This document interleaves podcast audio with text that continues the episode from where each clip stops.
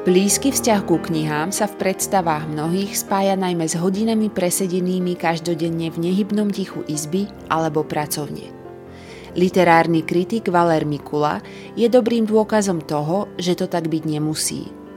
Záujem o slovenské literárne dejiny u ňoho ide ruka v ruke s pohybom. Je vášnivý cyklista a turista. Ako vstupuje pohyb do jeho pracovnej rutiny?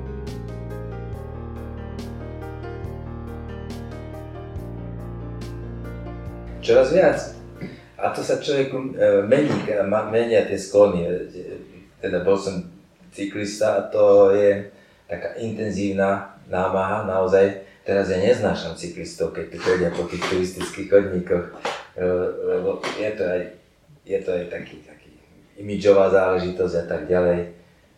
No ale je to príliš intenzívna námaha, taká, aby vydať energiu.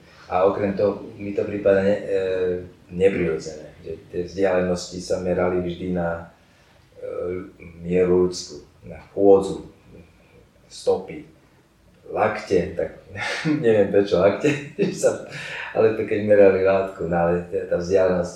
Čiže to je tá ľudská miera a keď tak chodíš, tak zrazu sa ti to vráti naspäť, tie, tie, tie, tie prirodzené pomery, že je to 5 hodín odtiaľ a to už máš normálnu predstavu o tom, že kde si na svete a tak ďalej, ale keď niekde preletíš na druhý koniec Zemegule za 5 hodín, no tak samozrejme, že si vyšinutý z toho trošku.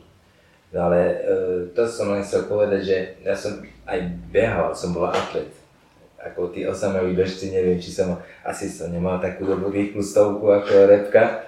Neviem, koľko on mal, mal, mal, mal ja som mal 11,6, no tak to nebolo, Boh vie čo ale on, mal, on bol lepší, oveľa, to bola iná kategória. Ale bol som atlet a teraz keď mám pobehnúť, sa mi to nepáči, to už je taký, nejde to. Teraz som prešiel na chôdzu, no tak to asi každý vek má, má svoje, má svoje uh, prirodzený spôsob, ale na tú chôdzu samozrejme sa dajú, na, to sa, aj na beh sa dá nabaliť ideológia, samozrejme, ako tí osamelí bežci majú a tak to, to bola celá, celá taký kultúrny fenomén, skoro by sa dalo povedať. Ale táto chôdza, povedal by som, je ešte prirodzenejšia. A nechcem zase z tej horskej turistiky robiť mytológiu nejakú, lebo to, na toho tiež sa veľa giču dá navaliť ale... Kapolka. Kapolka, z toho robia. No, presne.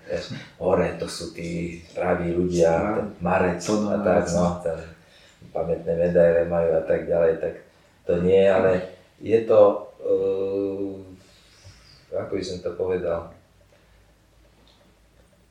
mne sa oveľa lepšie vystupuje hore, ako zostupuje. Do, keď zostupuje, najradšej by som sa ulial, by som sa nechal zviesť, alebo odviesť, alebo čo, ale hore to je, to je, to je taká, povedal by som, taká prirodzená, prirodzená potreba organizmu. Nejaká, nejaká. Ma, Ma, Marcel napríklad hovorí, že čo máš z toho, že vylezieš na kopec a kúkaš sa.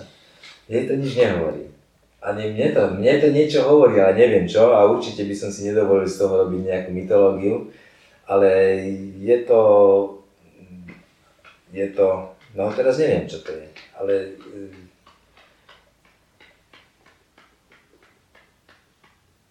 No, neviem to pomenovať. Nechcem to pomenovať nejako znešenie, to určite nie, ale to je také, povedal by som orientačný, máš orientačný reflex, že vidíš hore a dobre ti robí, tak, tak ja som išiel, alebo letecké pohľady na veľmi rád.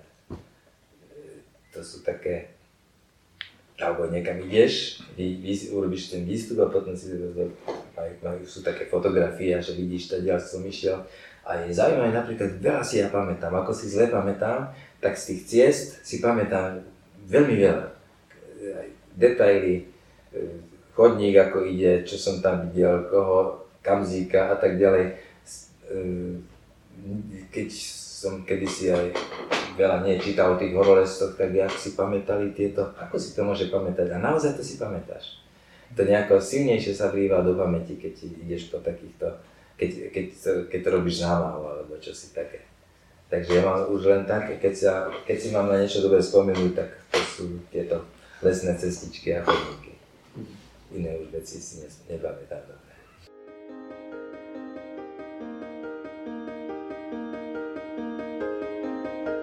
Počúvali ste ďalší diel zo série podcastov Leeds Oral History.